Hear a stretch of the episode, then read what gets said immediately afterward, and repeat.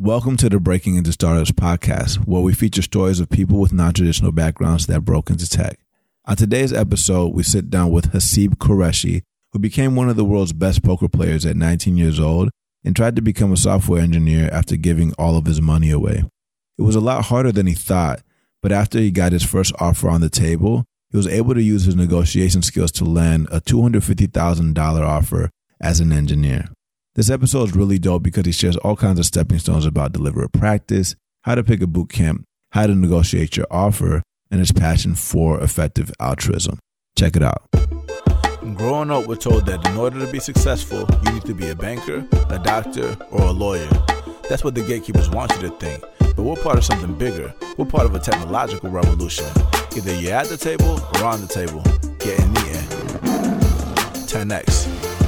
Yo, yo, yo, this is Ruben Harris. I'm here with the homies Arch and Timur Meyster, and this is the Breaking Stars podcast. Timur, can you please tell the people what we're doing today? Yeah, so we're sitting at App Academy tonight. It's a beautiful Wednesday night. We have this gorgeous view of the bay. You can kind of see the sunset. And we have a very special guest on the show tonight. Arthur, please introduce the guest. Yeah, today I'm super excited to have Haseeb Qureshi with us. Haseeb is a software engineer at Airbnb and he has an extremely interesting story of going from being an English major to a professional poker player. He's been at the top of the charts. He wrote a book about being in poker. But what's interesting about his story is that after dominating the poker world, he decided to become a software engineer. And over the last uh, year and a half or two years, he's been able to become head of product at App Academy. And then from there, he negotiated his way up to one of the hottest startups in the Valley, Airbnb. So, I see, before we jump into your story, tell us a little bit about yourself, where you're from, and kind of what uh, you were up to before you got into tech. Yeah, absolutely. First of all, thanks for having me, guys. It's a total pleasure to totally. sit here and, and share this uh, evening with you guys. Definitely. Yeah. So, all right, take it back to the start. So, I was born in Texas. My parents are immigrants from Pakistan. And so I remember, you know, my first memory, I think, is probably growing up in, we were in Dallas very briefly, and then we grew up in a suburb of Austin. And I remember my parents being very, very focused on education when I was young. My parents being pretty religious, being Muslim family. And, um, you know, I was always a very, I was always a very shy kid. I was very introverted. I was very kind of like closed into my own world. And, um, but I was also very competitive. And I think a lot of that came out in, one, it came out in academics. It also came out in like playing video games or sometimes playing, you know, sports, soccer and stuff like that when I was a kid. And that kind of grew more and more as I, as I grew up. So when I was um, I was a really sharp kid, and when I was uh, I think I was 15 when I went into this program called TAMS, which is like this early college admissions program for kids who are really into math and science. So I thought at the time that I wanted to do physics, and I was like super into physics because it just seemed to me this like beautiful abstract thing of like sitting in a laboratory and like divining the way the universe works. And I was just convinced that that's going to be what I did. And then I went off to this, you know, this TAMS place, basically at university at the age of 15 and uh, I hated it. You know, there was nothing about it that was appealing to me, and uh, I was kind of at a loss for what I wanted to do. And I, you know, started to get more and more interested in things like philosophy and literature and poetry, which really engaged me a lot more. And that was around the time that I found poker, and that was very it was very haphazard. It wasn't really planned. I wasn't I wasn't really somebody who had gambled much or knew much about gambling or really knew anybody who did gambling. I barely even knew the rules of poker. But one day, some friends of mine invited me to play a game of poker, and I didn't know what I was doing, didn't know what calling was, didn't know how betting worked. It was all very, uh, you know, it was totally alien to me. And, you know, when I lost the game, I lost all my play chips, and then I, you know, went back to my dorm room. I was like, man, I, this is annoying. I want to know how this game works, and I want to know like how I can beat other people at this game. So I started reading up on some of the strategy of the game, and I ended up coming across this article about this generation of poker players who were making all this money, you know, figuring out this game in a way that people hadn't figured out before. And I was like, damn, I think I could do that. That doesn't sound that hard. Turns out it's really hard, but you know, uh, it's whatever. not impossible. Yeah, it's not impossible. Exactly. So I started at the age of 15, or I guess the age of 16 then. And I started with 50 bucks without being able to play and make any money of my own. And I very slowly grinded it up until by the end of one year, I'd turned that $50 into 100K. And at three years later, I was one of the very best poker players in the world at No Limit Hold'em. How old were you? Uh, I was I was 19 at the time. Wow. And like I just bought my first house. Things were really crazy. Like this whole poker thing had kind of rolled into this huge avalanche that I wasn't really expecting. Because I, at the time, actually, I wanted to be a philosophy professor. That was my life's goal. And I remember actually at the time when I finished TAMS and I was going to apply to get into the University of Texas at Austin, I remember getting this big argument with my dad after I was making all this money as a poker player about studying philosophy instead of studying physics. Because my dad was always like, no, you've got to study something technical. My dad was an electrical engineer. And so he had this technical background. My mom was very much the opposite. But as a kid, he always ingrained in us, like, you need to do something technical, you know, because he's like, you know, he's this immigrant. He was able to make a living for himself. When he came over, he was basically penniless. You know, he had almost nothing. And, you know, by the time that I was in, you know, by the time I was 15, 16, we were, we were middle class because he had built a career for himself as an immigrant. And uh, he tried to impress that on us. And of course, we totally rejected it. And so I was like, no, philosophy, that's what I'm interested in. You know, I'm motivated by the life of the mind. I don't care about making money. It's totally, are you know, totally abstract to me. so poker was this totally insane roller coaster. And, you know, about uh, five years into it, I finally got off. And I kind of, you know, by the time I was 21 is when I quit. And I really had no idea what I was going to do because, you know, I'd spent five years of my life, basically my whole adolescence, learning this game and mastering this game and really investing myself in this identity as being a great poker player. And once I decided to leave all that behind and just totally abandon it and start over from scratch, I didn't really know who I was or what I was going to do with myself. You know, I was 21, had didn't you know I withdrew from school, so I didn't even have a college degree.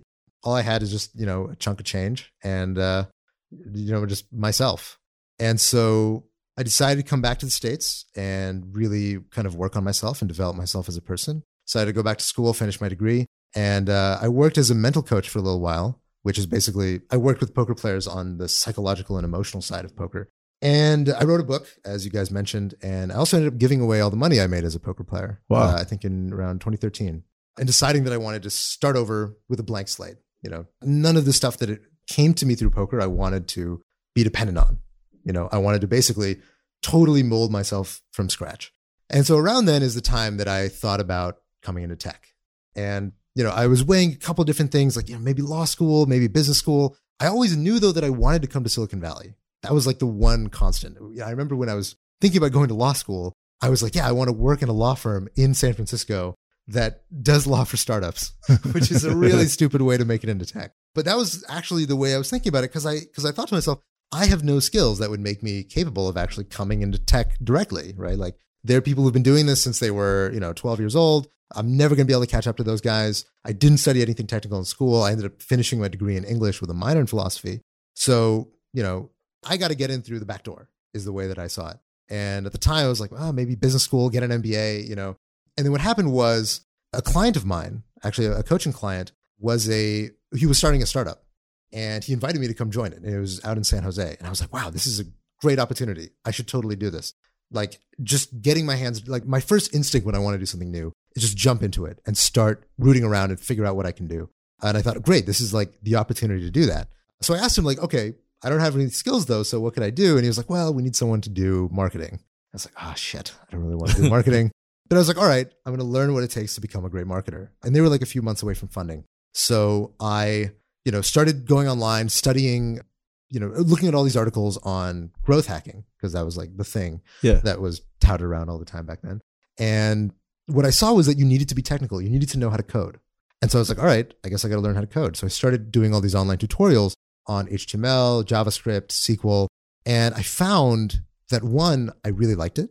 What were some of those tutorials? Uh, I think it was all just Codecademy at the time. You know, I was doing a bunch of other things simultaneously. And so, you know, basically in the evenings and, and weekends, I was working on going through these just very basic tutorials, just kind of like getting my feet wet, you know. And I had the revelation as I was working through these that one, I really liked it.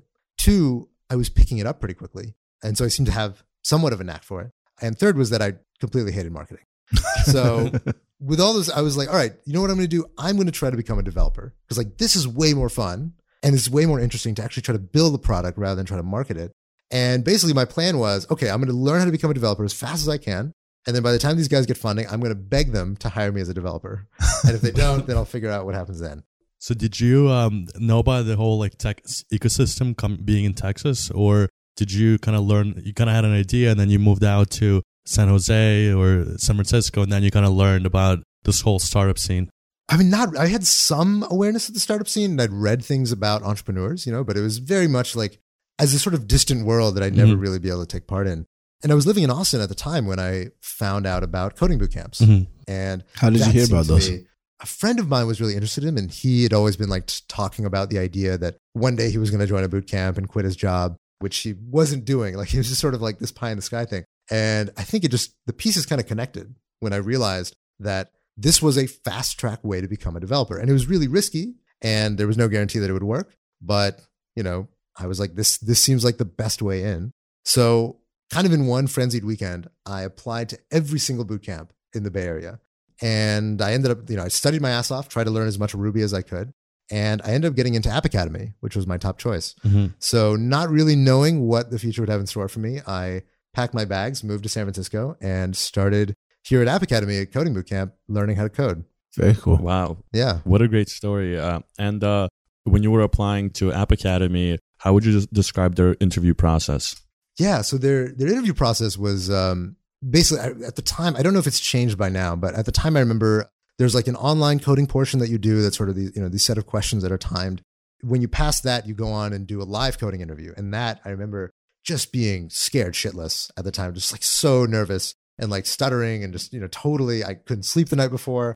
You know, it was it was really really intense, right? And there was this uh, you know there's this like long coding problem that takes like 40 minutes to solve and I remember having no idea if I did well. You know, it was it seemed totally nebulous to me if I'd nailed it or if I'd bombed it. You know, because the guy who was interviewing me just gave me no feedback.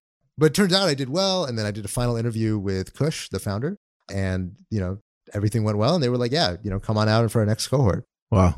And this is a new education model that's popping up, this boot camp thing. Yeah, And so there's a lot of them. And so what actually led you to choose App Academy out of every one that you were researching? Yeah, so that's a good question. So for me, you know, one is that initially when I started applying, I had no idea which were the stronger boot camps and which were weaker. And at the time, also there wasn't that much information that was readily available. You know, I remember the, there being like Yelp reviews and things like that, where everybody just says their boot camp's great, and a few people say the boot camp is terrible. You know, so it's really it's, it's like I don't know, it's like a restaurant with three reviews, right? Like you don't really know what that means. It could just be the weirdest person who decides to post on Yelp, Or your mom? or my mom. Yeah, my mom posts a lot of Yelp. Uh, so yeah, it's like so uh, you know after I started applying, I think the biggest thing that kind of clinched App Academy for me was seeing all the interview processes for different boot camps, and like some of them basically they when they interviewed me, they just called me on the phone and like asked me about myself, and then they gave me an acceptance, and I was like, okay, if this is the bar for getting into this boot camp, this is probably not the place I should go, you know, and like you know I think a really good proxy for what these boot camps are like. And you know, I've come to understand this more since working at App Academy and also like seeing more of the bootcamp ecosystem. That you know, honestly, the biggest difference between boot camps is not the curriculum. It's not the teachers. It's not the network. Most of them are actually pretty similar. Like most of them don't really make that much of a difference. The thing that makes a difference is your peers and the rate at which and the intensity with which you're going to be learning around them. And that's the biggest difference. If you go into the place that's the hardest to get into, that's where you're going to be surrounded by like the really driven, just insane people who are going to work their ass off to try to become developers. And that's, I think, the biggest difference between a really great boot camp and a boot camp that, you know, is not so I great. think that's a great philosophy to join any type of organization. yeah, totally. but especially boot camps because it's pretty unknown until you actually get to the place to see like the intensity level. So the best proxy is the interview process. If Right. it's a breeze, then most likely they just let everyone in, which mm-hmm. means the filter is not there. And then you're going to be starting most likely from very foundational concepts and you're going to spend out of 12 weeks that you're there, you're going to spend maybe 20, 30% covering the very, very basics and stuff you could have probably learned in Codecademy. So Yeah. Yeah. So, so you got through the interview, Mm-hmm. you get into the boot camp, you're surrounded by all these really smart people. Yeah. how did you feel? Was it easy? Uh, it was not easy. I don't think anybody who goes through a boot camp finds it easy. Like they're really, really intense, Mhm. and they're you know they're these life consuming projects. You know, but it was a lot of fun, and I think that's one thing that I think not everybody experiences in a boot camp is fun. Mm-hmm. I definitely had fun in the boot camp, but it was also like really hard, really intense, and really exhausting. And so, but basically, what happened after I got in was I ended up rising up to the top of my class. You know, I worked my ass off while I was in there because you know, for me, I moved out to San Francisco with like a bag. You know, Mhm. that's all I had. I left all my stuff back in Austin. I was living in this really shitty dorm with like bunk beds with another guy who was going to App Academy in just like one tiny little room, like smaller than the room that we're in now. And that was my life. You know, I just got up in the morning, went to App Academy and like I was there until night and I'd come home and sleep or sometimes not sleep, depending on if we had assessment the next day. Yeah. Um, but that was basically what I did for three months. Wow. And uh, well, I guess two months. So at the end of two months, so it's a three month boot camp. At the end of two months, the founders of the boot camp actually decided to make me an offer to become an instructor in the boot camp. Mhm. So that was. I, it's funny actually because at the time I was I was actually planning to reject the offer because my thought was I know that I can do better than this. I was like so totally confident that I can do better. And I was like, you know, I my goal at the time, it's funny actually, when I first came to San Francisco, my goal was Pivotal Labs. Because I thought Pivotal Labs was like the most hardcore, most insane to get into, like just the flyest company out in the world. And I was like, if I go to join a consultancy, I will learn so much code. I'll just be a code ninja. I'll be better than everybody. And that's how I'm going to make my start. And then people told me like, actually, it's not that hard to get into Pivotal. I mean, it's hard to get into Pivotal Labs, but it's not like it's not like a moonshot kind of goal. It's not getting into like Facebook or Google Yeah. right out of a bootcamp. It's Yeah, not exactly. 10x. It's like 2x. It's like 1x Sure. or 2x. Yeah. yeah. No, it's a great company though. It is a fantastic company. But I, so I, you know, after talking to with a bunch of people, I amended my goal to be like, all right, I'm going to get into Facebook. So my goal when I was, at, you know, at App Academy was I want to be good enough that I can get into Facebook. And so the idea of becoming a an instructor for App Academy was like, well, this is, just a detour. Why would I do this? This, is, Mhm. this is a waste of my time. But actually, I think what ended up clinching it for me was a few things. One is realizing that I would be able to solidify my knowledge Mhm. and like learn at a much or just kind of like really have a deeper understanding of the stuff that I was learning by teaching it, but also just give me actually one of the pivotal things that was in my negotiation for the uh, instructor role was that I wanted the contract to be really short. And so for two reasons. One is that I didn't have health insurance at the time. They, they didn't give health insurance. At the time. but the other reason was that that would allow me to basically work at App Academy for four months Mhm. and then go out and do my job search, you know? And so basically give me like this buffer where I would learn a lot, you know, get some, uh, get my chops, get my, get some experience and then give myself a platform to do whatever I wanted to do after that. Yeah. So that's what, that's what ended up happening, except, you know, about a, a couple, three months in, they got whiff of the fact that I was looking for a job and trying to figure out how to do my job search. And they were like, Hey, we want you to come on full time. And, uh, initially they made me an offer to be head instructor and I turned it down because one, it'd be really weird to be head instructor after three months, but also because I knew that, you know, my goal wasn't to teach. My goal was to become an engineer Mhm. and to eventually like make my way into tech so that I could be entrepreneurial. Like that was the original goal back when I was thinking about law school as a weird way to come into tech and then join a startup and be general counsel or whatever. Yeah. Whatever it was I was imagining, you know, this was the way I was getting into that. And so so I ended up negotiating at the time that instead of being instructor, I wanted to work on product because I thought that would be the most interesting thing that I could work on that would teach me the most that I didn't already know. And so I ended up picking a title, which was director of product, and uh, I signed an offer with them, and I ended up working there for about for about nine months. Oh, wow. Yeah, as director of product. So, what is the product in the in the context of a boot camp? Is it curriculum or internal tools that people use? Like, what can you give us a few examples? Yeah, yeah, no, that's a good question. So, I mean, at a startup the size of App Academy, at least at the time, director of product is just kind of a fluffy title. Like, Mhm. Basically my job was to do anything that wasn't getting done. You know so for example i one thing was developing new products and figuring out different ways we could kind of you know take the fact that we have this core bootcamp experience how can we monetize this in different ways rather than just you know 12 week courses right? Are there other ways that we can make money off this model?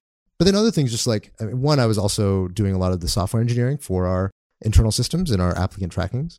I also was doing a lot of instruction so like lecturing you know, I did all of our algorithms curriculum, which is like three weeks worth of lectures. And so I kind of played every role. You know, I sort of was just kind of an everyman, which I think is very often what happens at startups that are fairly small, like App Academy, you know. So I did a lot of different stuff. Nice. And I learned a tremendous amount from it, which was really, which was really awesome. So it sounds like you kind of entered this completely new field and you completely dominated App Academy.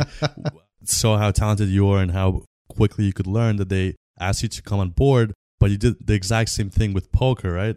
So I'm curious, what are the similarities and what learning strategies you use to become world class at a particular area? Because you did it with poker and then two years later you do it with coding. So kind of what is the secret sauce? Yeah. Secret sauce. Well, I mean, I, I think a lot of it is about process, You know, Mhm. a lot of it is about the way in which you organize your learning and the way in which you structure your learning. You know, I, I definitely saw, well, I think a lot of people think that the way to learn something is to just throw yourself into it and bash your head as long as you can. And, you know, learning is, is a very, for, for one, like we know a lot about learning now that we didn't know, for example, 20 years ago, right? So, you know, one of the big things that I talk about a lot in my blog is deliberate practice. Mhm. So the idea of deliberate practice is basically when you're trying to learn something, you need to give yourself feedback when you make a mistake, Mhm. right? So for example, most people, you know, if they're writing some code, they will just sit there and they will write code and then they'll wait for someone to tell them why all of it is bad, you know, or they'll never hear from anyone why all of it's bad. In fact, a lot of people will actually avoid getting that feedback that their code is bad, right?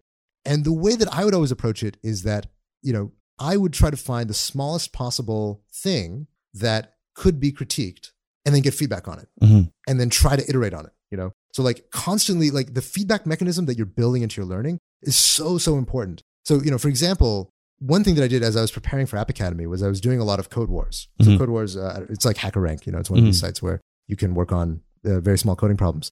And the thing that I always did on Codewars is that I would try to solve a problem, and you know sometimes I wouldn't be able to solve it. Right? It would be just too challenging, or I wouldn't understand it. I would go and look at the solution, or if I even if I finished it, I would go and look at the solution. And almost invariably, the solution was much more elegant than whatever I did. Mhm. It was just it used all this fancy Ruby magic. It was just concise, and there's something cl- really clever going on there that I it would never have occurred to me. Right? And I think most people when they see that, they're like, "Cool, I'm dumb," or "I'll never be that good." Right? That's I think most people's response to that. My response to that is that okay, I'm going to learn how to do that. Yep. So what I would do is without fail, every single time, I would go back. I like I would read through the solution, make sure I understood it, like the really elegant solution, and I would go back, starting from scratch, and try to implement that solution from memory. Just whatever it is the solution did. Mhm. You know, can I implement it without looking back? And if I failed and I couldn't remember exactly how it did, I would do the exact same thing. I would scratch everything, go look at the solution again, make sure I understand it, and then go back and try to re-implement it from memory. But That's not really from memory, right? But like from understanding the pattern. Yeah. Yeah, it- that deliberate practice reminds me a lot of like learning to play the cello, same type of thing. Yeah, absolutely. Where you listen to your end goal, like someone performing it like as best as you want it to sound. mm-hmm. You learn the notes, you memorize it, you record yourself, and then critique it as if like that was that recording. If it's not there, you keep working backwards. You keep you find the little spots, you keep working it over and over and over again until Mhm. you get better and you finally get there Yeah. and interpret it your own way. And then you add your own style to it. So it has your own beauty to it whenever somebody else finds it. Yeah, no, absolutely. That's I think awesome. I think music is a great a great analog for learning how to code. Especially like the thing in music, right? If you're if you're playing a passage and you make a mistake, one of the big things in music is that you don't just keep playing because you're going to reinforce the bad habit, right? And again, that happens all the time in code where you start coding something up and you know that something isn't elegant or you know that something isn't coded up the right way and you just ignore it. You just keep blowing because that's what you do, right? And it might feel like it's faster right now to do that, but in the long run, it's going to be much faster if you stop, fix the mistake, and like get the code that you want to have before you like blow past and wait for this big kludge to end up, you know, uh, accruing. Yeah, and, and related to that point, you know, playing the same passage over and over and over again Yeah. wrong it's not going to help you. So you could spend hours practicing how to code, but if you're practicing wrong, it's not going to work. Yeah. And you know, today Bruce Lee died, and something my cello teacher told me is that I fear not the man that practices ten thousand kicks, but I fear the man that practices one kick ten thousand times. Yeah. Right. You got to just get better and better every time. Absolutely. Yeah. That's awesome. So it sounds like at this point in your journey, you're working at App Academy. You've learned so much over the last nine months. Now you're writing the curriculum. You're also writing the backend um, tools for App Academy. Mhm. Do you feel like, and then you decide to go into the job search, right? Yeah. Do you feel like that experience helped you in the job search? Oh yeah, tremendously. I mean, it. I mean, for one, like while I was at App Academy, I was also, you know, advising a lot of the Mhm. students. You know, and those people would come into my office asking me for advice on negotiating or how to deal with this interview or whatever. And so, you know, I, in part, I think I was kind of getting antsy at the time that I was director of product. In that, I still remember that goal of like wanting to get into Facebook and like the Mhm. the fire with which I came into App Academy with this clear goal in mind, like this this star that I was going to hit, and then just being like, oh well, this thing came along, so I guess I'll do this. And I knew that like I wanted to be an engineer, like for better or for worse. I don't know if I'll be an engineer for the rest of my life, probably not, but I knew that I need to spend time as an engineer at a software company. And so, you know, I decided at a certain point that like, okay, you know, this is great and I really love App Academy, but I need to go and explore this thing. I need to actually spend some time as a real software engineer. So I, you know, told the founders that I was going to go out and search for a job as an engineer. And it was interesting actually going on my job search because I kind of thought, I remember like uh, knowing other people who taught at App Academy, all the guys I knew who had left App Academy had really easy job searches. You know, it was, Mhm. it was just totally night and day compared to the students. The students would often have a lot of trouble. They'd have to send out a lot of applications, you know, and uh, people wouldn't take them seriously. And most of the instructors, it seemed like they just, you know, they just walked out with an offer in hand, you know, like they almost didn't even have to try. And so I thought that my job search was going to be gravy. Mhm.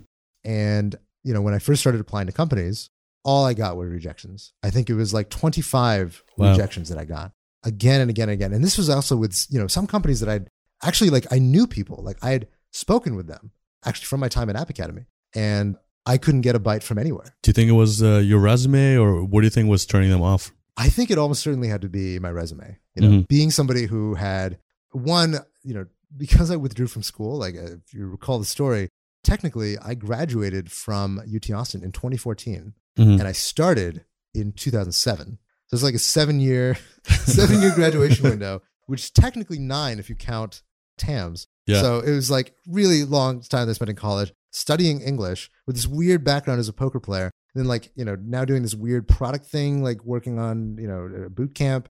So I think people just saw my resume and they were like, I don't know what the hell's going on here. This is this is garbage. And it was it was really terrifying because I thought that like, you know, I was good enough. I had learned all this stuff. I'd worked my ass off to get here.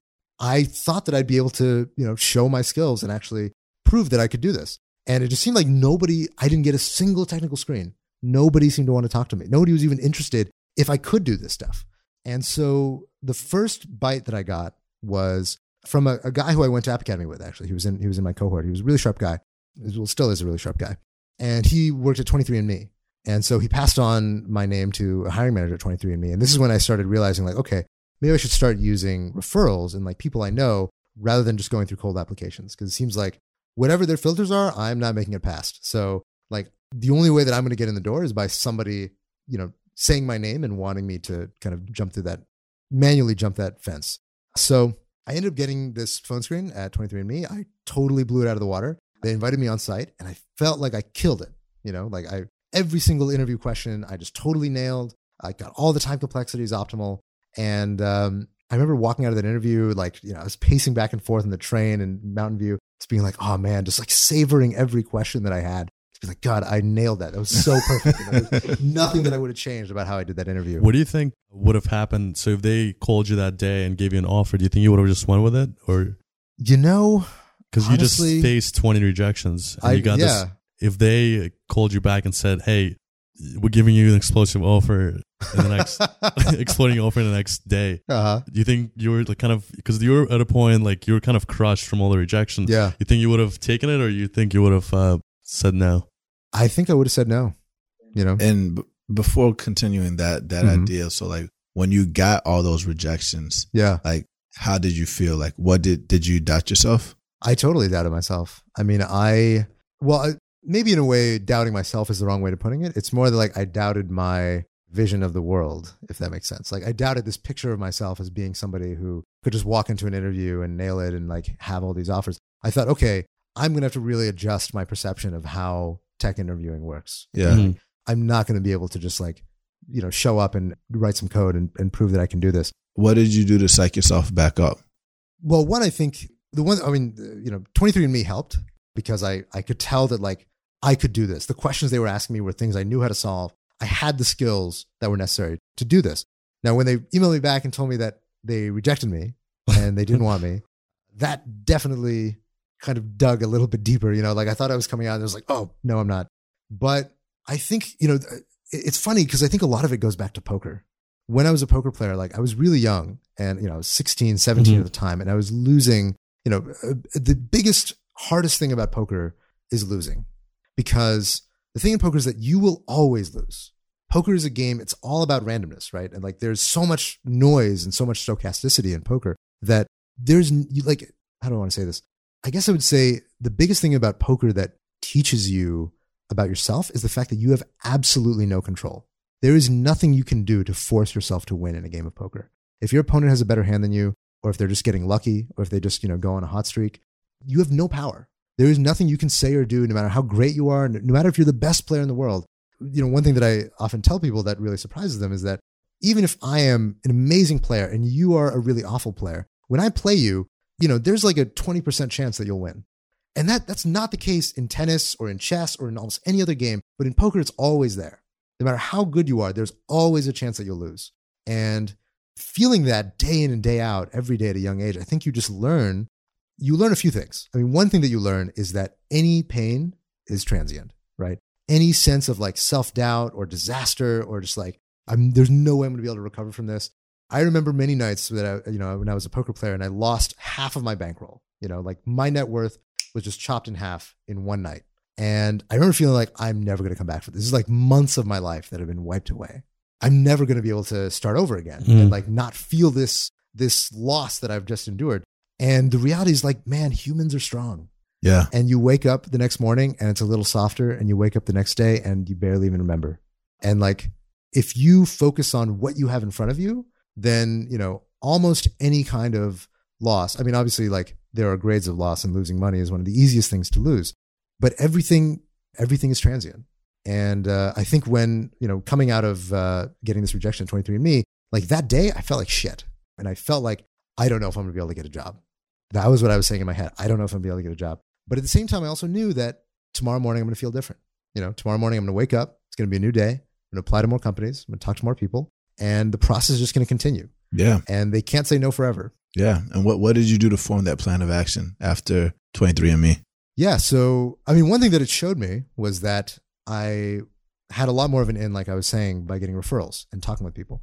So I decided, okay, you know, cut the cold applications. Those aren't getting getting me anywhere. I'm just going to plug into my network and I'm going to talk to everybody I know who works at a tech company and, you know, just do informational interviewing. So I talk about this a lot in my blog. But basically, like I reach out to anybody. It doesn't matter if they're an engineer, doesn't matter if they're a manager, doesn't matter if they're a salesperson, if they work in support. If you live in San Francisco, you know lots of people who work in tech.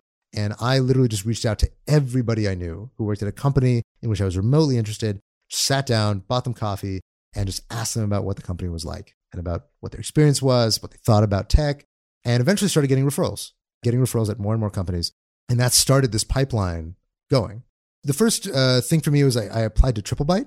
So TripleByte is like this company that gets basically what they do is they do like blind interviews, right? So they take somebody without knowing anything about your background, any of your resume, anything like that, work experience, and they interview you. And if you're good, then they figure out who you are and what you do and how long you've been doing it. And then they try to pair you up with, at the time, I think it was mostly YC startups, but I think now they've, they've branched out. So when I passed their interview, that to me was like the golden egg that was like, yes, I am good. Like, I can do this. I have what it takes. I knew that I did. And this is like the validation that I needed. And I think, like, honestly, after TripleByte, so TripleByte introduced me to a couple companies, but honestly, the biggest thing that they gave me was confidence. Yeah. You know, just this unadulterated confidence that, like, even if I don't pass the interview, and, you know, actually one of the two companies I applied uh, that I was connected to by TripleByte, I was rejected from, I just had total confidence that I can do this. Yeah. Anything that I can't do right now, I will be able to do when I go home and look up the answer from the interview, you know? And so, like, if I just do enough of these, I'm going to nail it. And Yeah. I just know that. Yeah. And from there, it just, you know, I got my first offer, I think from Yelp. And then I got an offer from Gusto, which I was connected to by TripleByte. Then TripleByte made me an offer to join their team. And then from there, things just started popping into place. You know, as soon as I had one offer and I let other people know that I had offers, people just started getting interested who normally weren't responding to me. And so I ended up getting an interview with Google and I passed the interview and I got an offer from Google. Then that opened the door to getting offers from Uber, Twitch, Stripe, all these companies that, again, like I wasn't able to talk to at all. And Airbnb was one of them as well, where uh, actually I'd previously gotten rejected for another position at Airbnb. And then chatting with a guy who knew I had an offer from Google, he was sort of able to reopen the recruitment pipeline. I did a phone screen, came on site, nailed the on site, and they made me an offer. And uh, basically, I you know negotiated, figured out what I wanted. Very final stretch, it came between Airbnb and Google, and I decided to go with Airbnb, and that's where I work now. Awesome. Awesome. So let's take a step back to unpack like this whole transition from 23andMe to the negotiation and the offer to Airbnb. Yeah. So first of all, did you approach the application to jobs similarly to how you approach finding boot camps? Did you just kind of spray and pray after 23andMe, which I know you set up all the meetings, but then after that, how did you approach the negotiation process? Yeah. So you know, after 23andMe, I pretty much stopped the spray and pray strategy because I just knew that one, it wasn't I was still working full time at App Academy while I was doing all this. So not just like preparing for interviews, but also like talking to people, getting coffee dates, you know, uh, sending out emails, doing all this stuff. So I, I was basically only going off referrals because those are the only way that basically that I, being somebody who had a really weird background and like the only thing I had going for me was, you know, the ability to instill faith in people that I could do this. That was what I saw as my only asset. You know, my resume wasn't going to do much at all for me. So the second part of your question was how did you approach the negotiation? So yeah, the referral strategy started paying off. You started getting these offers, Mhm. and your first big one, it sounds like, wasn't just Yelp and Gusto, but it was Google, which started getting the attention of everybody else. Where you hit a tipping point, and then you started getting this waterfall of offers. So right. you have all these cards that are dealt to you. mm-hmm. How do you play them? Yeah. So after I got Google, that that definitely really changed the way that I approached interacting with different companies because you know I didn't know this, although I suspected it to some degree. But as soon as I dropped the fact that I had an, an offer from Google, every single door opened. You know, like there was nobody who was willing to put my resume in the trash bin, knowing that I had an offer from Google. You know, it's kind of like no one ever gets fired for buying IBM, right? I think that's probably the recruiter's approach to, to Google Google offers. And so knowing that, I knew that I could get in, you know, basically any company that I really, really wanted to talk to somebody, as long as I could get my resume in the hands of somebody who knew someone or someone who I knew who knew that I had an offer from Google, they would be able to just make the conversation happen. And so, so once I had offers and I had this offer from Google, you know, initially actually the Google offer was not great. It was, uh, I think it was like 165 all in, and that you know that's including stock and guaranteed bonus, which is you know obviously really awesome. It was more Mhm. than I was making at the time, but I knew that it was also like on the medium to lowish end for for Google offers. So you know, being that like I'd seen a lot of people from App Academy get offers from Google, I think we've had like 14 or 15 students get hired at Google from App Academy. So I had some sense of like what students were making. And you know, in my mind, I thought that like I feel like I'm worth more than just like the average App Academy student, you know, but it kind of seemed like from what I was getting that I wasn't. And I was like, all right, you know what? If that's what the world thinks, cool. You know, I'm just gonna have to go and prove them wrong. But I knew in the very beginning that like I had some room to negotiate, right? Because any offer always starts with the room to negotiate, especially at a big company. So I was thinking, okay, we're going to settle somewhere around like maybe 180 or something. That's what, you know, maybe 15, 15K, 20K, then we'll be able to push them up. But that's probably as far as I'm going to go. And so I remember, you know, when I got the Google offer, thinking like, oh, basically feeling like I got like, oh, okay, I've got like 180. That's that's basically what I'm gonna gonna be doing for the next year. But as I got more and more of these companies, and I started, you know, it's funny. The very first offer that I got, the all-in value, I think it was from Yelp. The all-in value was like 117k, and by the time that I got my final offer from Airbnb, the total all-in value, including the value of the RSUs, was 250k. So it was Wow. more than twice what I was originally offered. And That's insane. yeah, yeah, it was it was really dramatic, and definitely wasn't what I was expecting going into it. yeah, and um, I think some in our pre-interview we talked about a little bit about um, kind of the mindset you should approach each offer Mm-hmm. and kind of the negotiating leverage you want to bring to the table. Yeah, Can you talk about some of the tactics that you've witnessed like recruiters use to take away some of your leverage? Because I think that's very valuable to our listeners. Like there's a few things you mentioned like explosive offers and what to Mhm. do in those cases. Can you just tell listeners what you found through experience Yeah. that you, you got to do. absolutely. Yeah, I would say so. The first thing in understanding a negotiation is that you know negotiations in large part are really about power. You know, which makes them very very tricky beasts to navigate.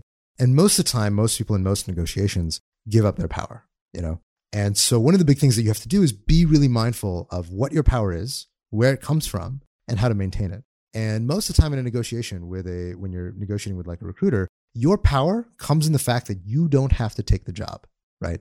That is probably your primary source of power. There are other sources of power in a negotiation, but that is a huge portion of it.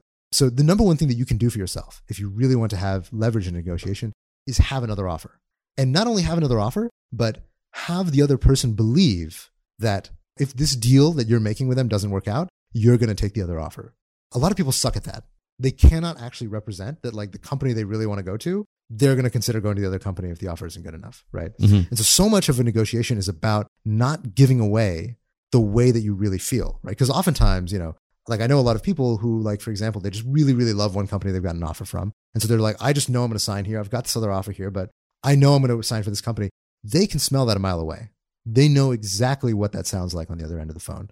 And if you say, hey, I want 5K more, I want 10K more, they might give you some portion of that and then say, basically, no, we're not moving any further because they know that that's what they need to get you, right? But if you can actually really represent that if we don't get a deal, I really want to work for your company, but if we don't manage to find a deal that we're both happy with, I'm probably going to end up working somewhere else. Like if they really believe that, they are going to work their ass off to try to find a deal that they can come up with that's going to be mutually beneficial. So that's one big thing that I think is important to keep in mind when you're in a negotiation. So you mentioned uh, exploding offers, and Mhm. you mentioned like tricks that people use to not get you to negotiate. So those kind of go together because exploding offers are probably the primary way that uh, a lot of companies, especially startups nowadays, try to get people to not negotiate.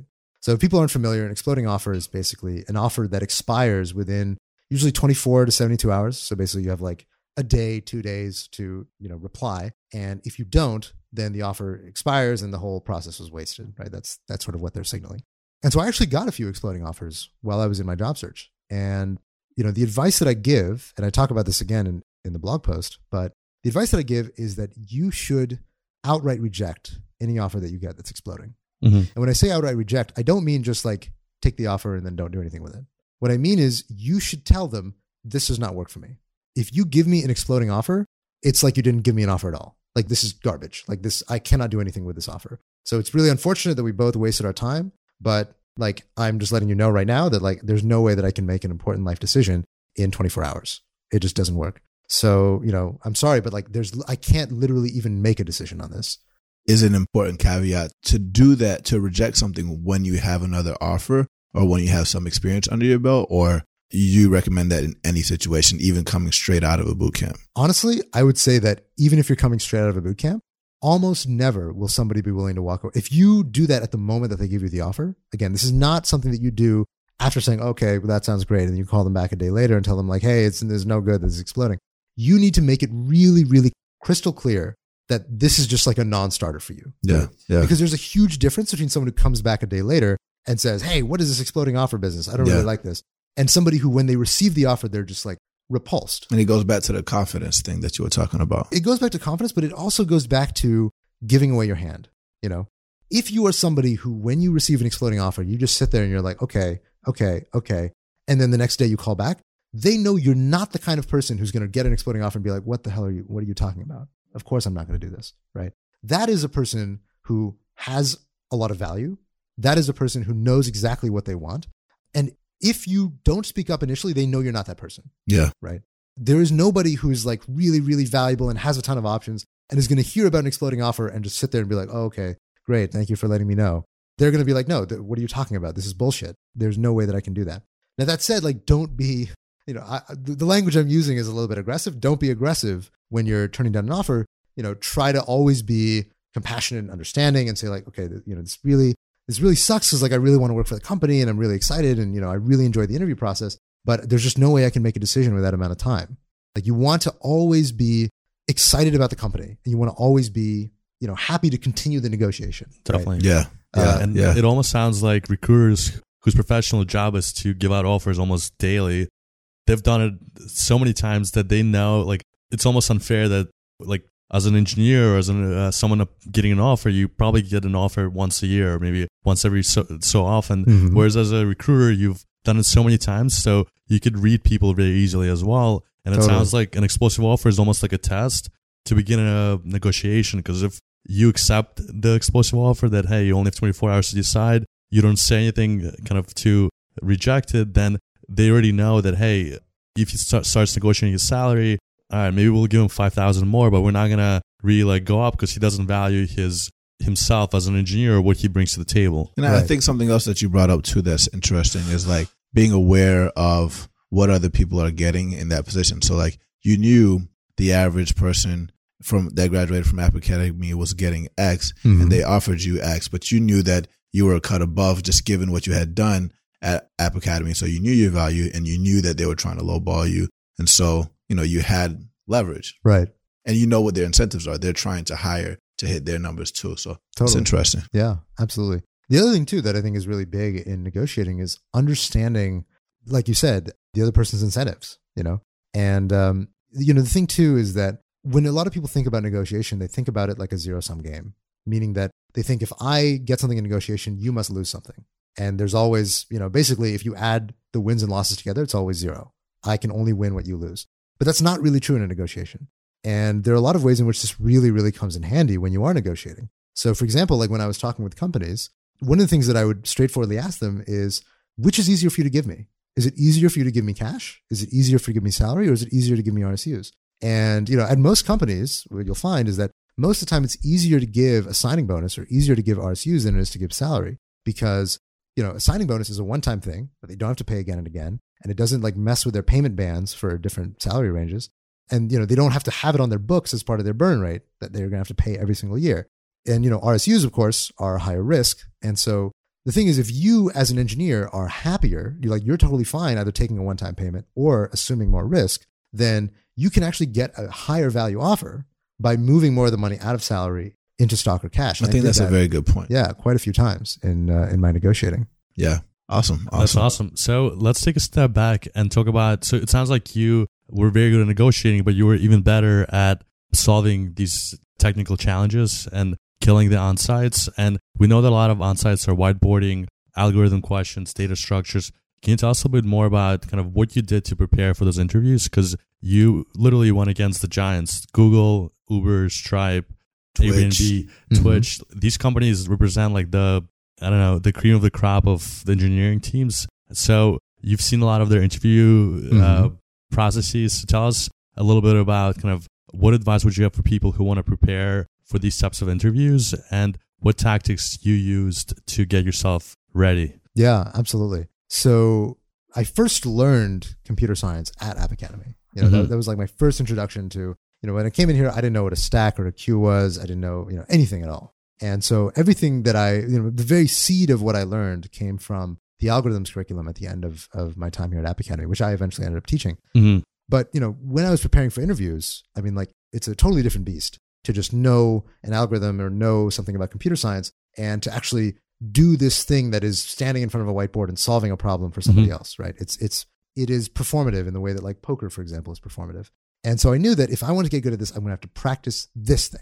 I'm going to have to practice as close to this skill as possible. So, you know, in learning, we, we generally call it practice like performance, meaning Mhm. that you want to get whatever it is the way you're practicing as close as possible to the actual performance. So, for example, like, you know, Olympic runners, one thing that you, you'll often read is that like they will go the day before the actual race and race on the track where they're going to race. And they'll imagine themselves actually being at, you know, the Olympics, right? Mhm. So, so that's kind of the approach that I took in trying to teach myself how to do these interviews well. Is that basically like I would practice whiteboarding with people. Mhm. You know, just in my off hours when I had time with people, I would you know sit down with them, give them a problem out of cracking the coding interview, and we'd interview each other and try to give real feedback as though we were in a real interview. So that was like for the actual in person side.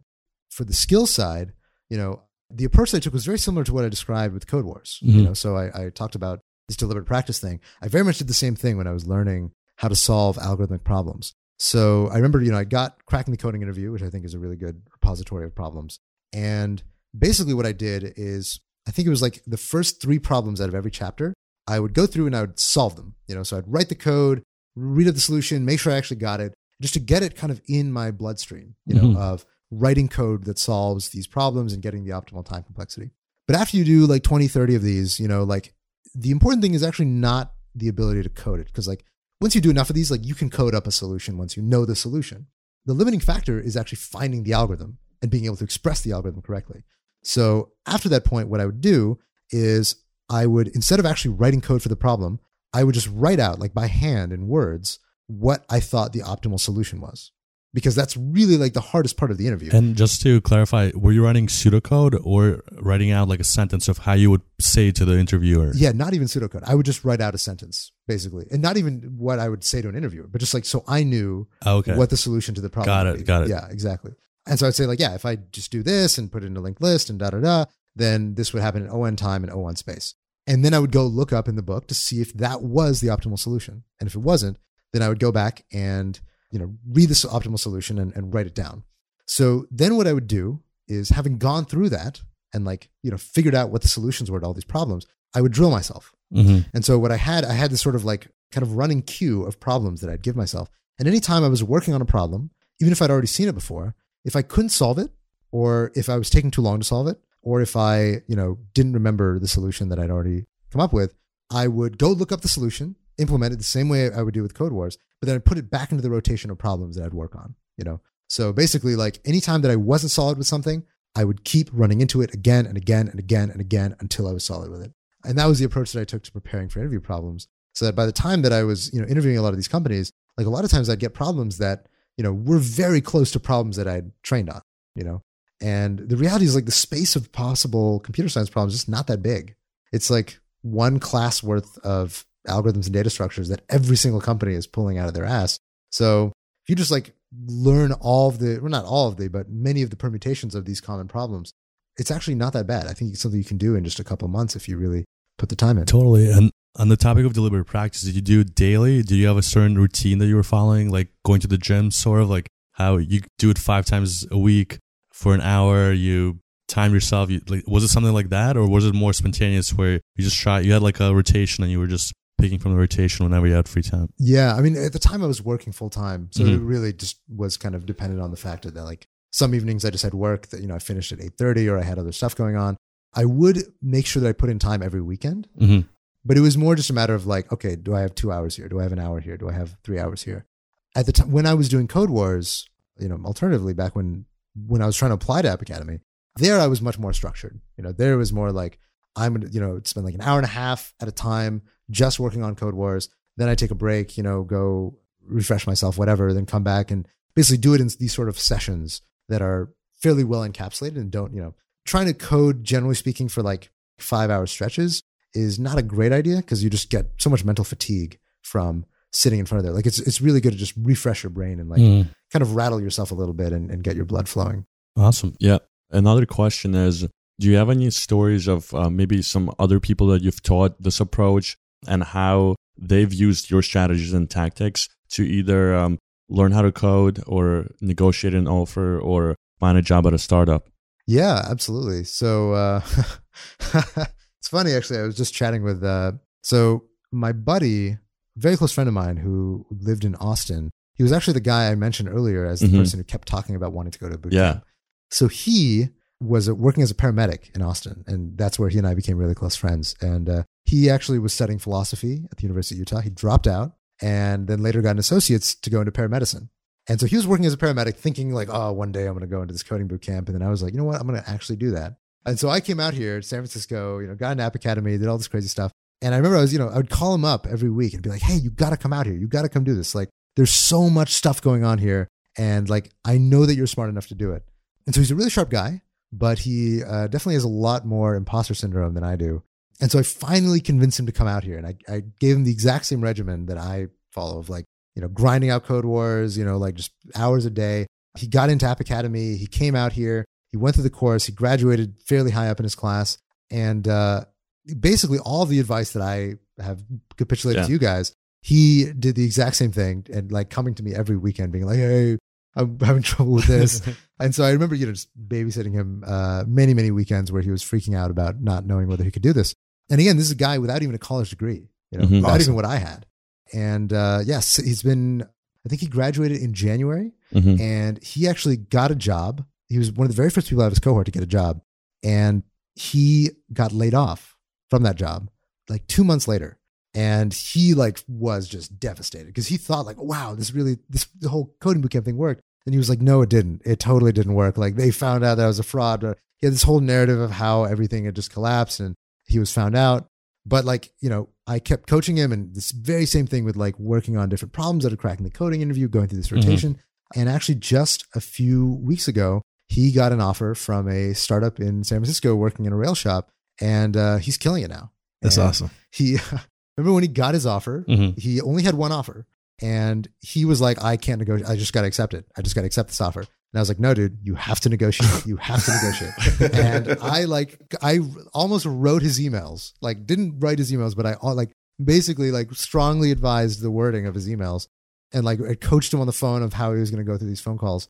And he ended up getting, I think like 15K more Wow. than they initially offered him wow. Wow. when he signed. Yeah. That's amazing. Very cool. Very Yeah. cool. And so what are you up to now? Like what's your plan? I know that um I know a lot of people that initially read the headlines of the Mhm. story, you know, saw, you know, the dollar signs, but we we had a, a pre interview kind of like, what are you thinking about doing next?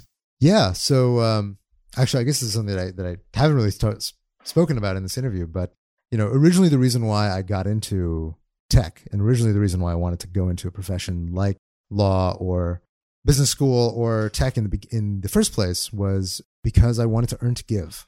So the whole idea of earning to give, for those who haven't heard of it, is the idea of giving, basically pursuing a, a lucrative career, so you can donate more money to charity. And so you know, there's this whole movement called effective altruism, which is all about finding the most effective way to improve the world. And you know, I became convinced at the age of I can't remember how old I was, but you know, two years ago, that earning to give would be the best way for me to have a really you know powerful impact. So most people, when they think about earning to give, they might think about someone like you know Andrew Carnegie or Bill Gates, who's like makes a crap load of money and then donates it to charity, right? Which you know, in a way, when you're that rich, it's kind of harder not to donate to charity than it is to donate to charity, right? Because like, who, what are you going to do with your extra billions of dollars? But the idea of earning to give is to give money no matter what you're making, right? Or not necessarily no matter what, but you know, if you're making not very much money at all, probably you don't you don't have any money to spare to give. But basically, because of that, every year since I've started making money out here in tech, I've been giving 33% of my income to high Pre-tax, right? Pre-tax, pre-tax, yeah. And you know, I'm I'm doing that in large part because this is That's one of the biggest ways that I think that I can have impact directly in my life, and hopefully also through the things that I do myself. But you know, so this year my hope is that I can give about uh, 50 grand, which is going to be because obviously I, I get RSUs, but those RSUs don't turn into cash for quite a while unless Airbnb goes public. Um, so basically, yeah. So I'm going to be donating uh, that amount of money to charity, and I hope to do so every single year, and uh, to donate more and more, and that eventually I can donate half of my income is my goal, but I'm not quite there yet because San Francisco is pretty expensive. But my other goal, so you know, right now I'm working at Airbnb as a software engineer, and uh, I really love it. It's an amazing place. But I know that eventually my goal is going to be to go into entrepreneurship yeah, and to found my own company someday. yeah. So I don't know when that's going to happen. You know, my I'm still got my ear to the ground. I'm still figuring things out. But I know that someday that's in the cards. Awesome, awesome. Well, we're rooting for you. Thank you. Yeah. So at this point in our podcast, we do the lightning round, and this is the point where uh, Ruben, Arthur, and I will ask you a series of questions. Try to give us uh, brief answers, but include tactics, strategies, any resources that you used to get to the point where you are today. Okay. So this question is will take you back to the basics. So imagine you get dropped in a new city, you only have hundred dollars, you don't know anybody, and you're starting again from scratch. What would you do and how would you spend that hundred dollars? Hmm. Is this uh, in America? Anywhere. Anywhere. Well, it matters a lot where. Well, you get to decide. I get to decide which Yeah. city. Yeah, you get to decide where you get dropped. Okay, I would drop me in San Francisco and I find some of my friends. It sounds pretty good. Okay, I'm, I'm imagine that it's a city in the United States and I don't know anybody, yep. but I can speak the language. Yep. Okay, I can speak the language. Yeah, probably what I would do. I mean, uh, if I really imagine this, probably what I would do is like I would try to find the nearest university and go to like the nearest bar in that university and try to ask, like, try to like talk to people and see if I can build a relationship. Because I think I think it tends to be the case that like students tend to be the most welcoming of random people with a hundred dollars in their wallet and uh, with no other idea what they're doing. so probably I would start there. That's I like that. I like yeah, that. I like that advice. And throughout this process, whenever you hit any of those roadblocks or any type of slight doubt, you talked a little bit about your process, but was there any piece of music or a movie that you watched or a quote that you heard that kind of inspired you to kind of like get psyched up and break through that wall? Hmm. That's a really good question. Yeah, I think actually there's this book that I read a couple of years ago that really, really influenced me. It's it's by this guy Pär Lagerkvist who won the uh, won the Nobel Prize for Literature, and it's called Barabbas. You guys familiar with Barabbas? You ever heard of? Yeah, in the character? Bible. Yeah, in the Yeah. Bible, right? Mhm. Exactly. So obviously, I'm not Christian, but but I'm familiar with the story of Barabbas. He was the guy who was um, crucified, or who was sorry, he was Given going to be crucified, Yeah. but he was like a, a brigand of some sort, and um, you know, it was decided that he would be not executed and Jesus would be, and so the story follows the life of Barabbas after he is basically freed Wow. and uh, it's kind of about this guy who sort of has to regain his life or to try to figure out the meaning of his life being that he's now been exonerated for something that he shouldn't have been you know Very And, interesting. uh, it was i remember that story really really having a deep impact on me so i don't i don't really know if it's the most direct answer to that question but i'd say that book That's a great answer. Wow. So the next question is having gone through this journey, uh, breaking into a startup, learning how to code, teaching others how to code at App Academy, Mhm. what is the one piece of advice that you would want one of our listeners to know who is uh, contemplating um, maybe leaving their corporate job and uh, breaking into startups? Hmm. What is the one piece of advice? If you're working in a corporate job, I would say, you know, as much as it, maybe hearing a lot of these narratives, I mean, I imagine if they're listening to this podcast, they're probably inundating themselves with narratives like this one. As much as a lot of these narratives make you think that the right answer must be to quit your job and throw everything away and just like go jump into the deep end, I would imagine that for most people, that's probably not the right answer.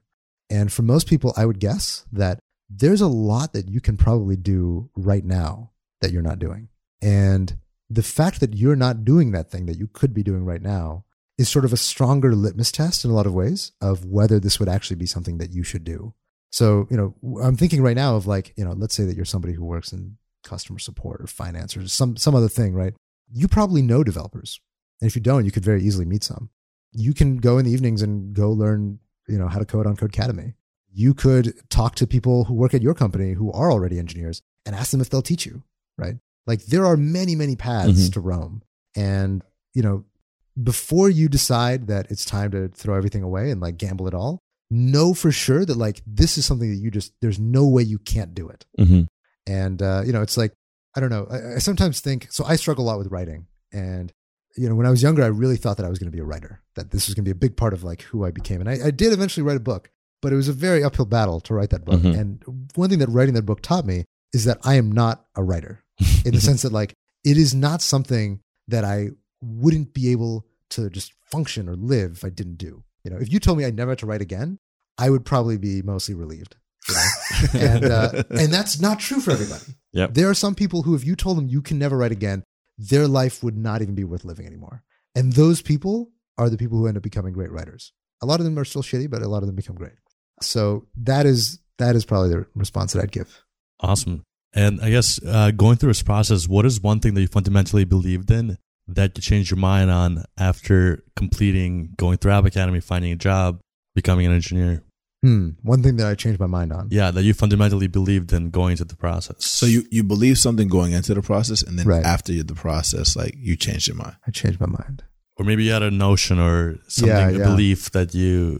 That's tough because I'm right about everything. So it's really hard. To, no, no, no. Um, let me think. I mean, I, there are some things that I can think of that are more personal, but I'm, I'm trying to think of something that's more extrinsic to me. I guess the thing that kind of surprised me in talking to a lot of these companies, I think that, that was kind of one of the, the formative experiences, I guess, for myself, is that companies actually can't tell a lot from you from interviews. You know, like I was really, you know, the way that I'd kind of imagined interviews before I started doing them was that there's you know there's like this window into your soul and then a company like sees you as you are and they decide whether you're the kind of person who's going to work here but the reality is that like an interview is just like it's just a mess it's just totally bullshit and weird and sweaty and it's just like okay you know i guess you're i like you for the you know 40 minutes that i met you and companies kind of some companies kind of get that like they do kind of understand that there's actually not that much that we can know from you even from interviewing know about you even from interviewing you and so just seeing that, first seeing that in the flesh and seeing that really, yeah, like companies see this very, very thin slice of who you are. And there's a lot they can't tell about you from an interview. So is that something you could use to your advantage? Well, absolutely, right? Because that's why it actually helps to prep for interviews. You mm-hmm. know, if interviews were a window into your soul, there'd be nothing you could do because you know you're not going to change your soul in, in a few months. But yeah, the, the very fact that that is the way they are means that you can prepare specifically for interviews and work on interview skills. And it's kind of weird that like you know it's sort of arbitrary in the same way that like people who are good at negotiating make more money, right? Why do they deserve to? Not really. You know, it's there are a lot of people who are really excellent at their jobs who sh- suck at negotiating and they don't make as much money. But it's just a reality of the fact that negotiating is just a part of running a, a marketplace. Yeah, know? yeah. And so the same thing I think with interviewing is that people who are good at interviewing get better jobs. Yeah. But there's not a lot that you can really do about it. Yeah. Yeah. And I remember something you said before how you should never forget that interviewers can't read your mind. And I Mm. think that was super powerful because some people come into the process thinking, oh, like they're going to somehow figure out what I'm feeling or how much I like this company or how much I don't like this company. yeah. But it's, I mean, you, you said it way better than I did, but Can you just touch on it a little bit? No, totally. Like, I mean, that's one thing that people always, always fear. And this, I, again, like, it's kind of a connection back to poker, right? Where one of the worst things that you can do in poker is think that your opponent thinks the same way you do, or that they know the same things that you know, or they see the world the same way that you see the world, right? I mean, that's just like a basic thing about communication and, and interpersonal interaction, but it gets so magnified in negotiation where somebody is just terrified that, you know, the recruiter's going to know that I don't have any other options, or they're going to know that like I'm not good enough, or they're going to know that like whatever it is that they that you think they're going to know, they're not going to know it unless you tell them or you give it away through your behavior. You know, even if you're like nervous on the phone, or even if you're fumbling or fidgeting, right? Like the reality is that most signals are noisy, meaning that even if you're giving away some signal that you're nervous or that you're scared or that you don't have any other better offers or that you know if they rescinded this offer you'd be devastated, right? They don't know that all they know is that you're nervous and you could be nervous for a million different reasons some people are nervous just all the time Mhm. so like stop believing that people can read your mind because they can't they can Yep. read your actions and your actions can often give things away but they cannot read your mind That's awesome. And last question Can you share any online resources outside of your blog, Codecademy, Code Wars, that you feel would be helpful for people that are trying to break into tech? for breaking into tech specifically for engineers or Whatever. whatever okay so i'd say you know one thing that i've found super helpful is uh, actually a podcast by this guy jeff meyerson called software engineering daily Mhm. I love it. I Um, listen to it almost every day. Yeah, it's a great, great podcast. And uh, I've been listening to it since I first got here to the Bay. And it's just given me a lot of context on just understanding from a wider lens the ecosystem of tech and, you know, just different companies, different technologies, the way that developers talk about tech. The easiest way to learn that is just by listening to them, you know? And so it's like, I don't know, it's, al- to me, it's almost like immersion therapy, right? It's like, if you want to learn French, go to France and just listen to French people all day. Yeah. you will learn French. Yeah. Yeah. So And if you want to break into startups, uh, just listen to this podcast. Or just listen to this podcast. Yeah, exactly. There you go. There you go. Yeah. So, how can people get in touch you with you? Like, what's the website for your blog and everything else? Yeah, totally. So my blog is haseebq.com. I guess you could hopefully, We'll Yeah. definitely include it in the show notes. okay, yeah, or how to spell my name. You can spell it out if you want. Okay, it's H A S E E B and Q.com. And you can find me on Twitter at Haseeb, which you can also find through, just through my website. Awesome. Awesome. Very cool. Well, thanks again for spending time with us. Yeah, and guys. uh, we look forward to having you back after you you make your next moves. All right, it's been a pleasure. Yeah. Thanks, Thanks man. a lot, man. Thanks for checking us out. We appreciate you for listening and always love your feedback on how we can do better. If you enjoyed this, let us know what you thought in the reviews by going to iTunes, searching for Breaking into Startups, subscribing to our podcast, and leaving a review. Also, if you know someone who came from a non traditional background and is looking to break into tech, encourage them to sign up to our newsletter or tell them to join the Breaking into Startups community on Facebook. Remember, if they don't let you in through the front door, go through the back door, around it, under it, or through it. Let's break in.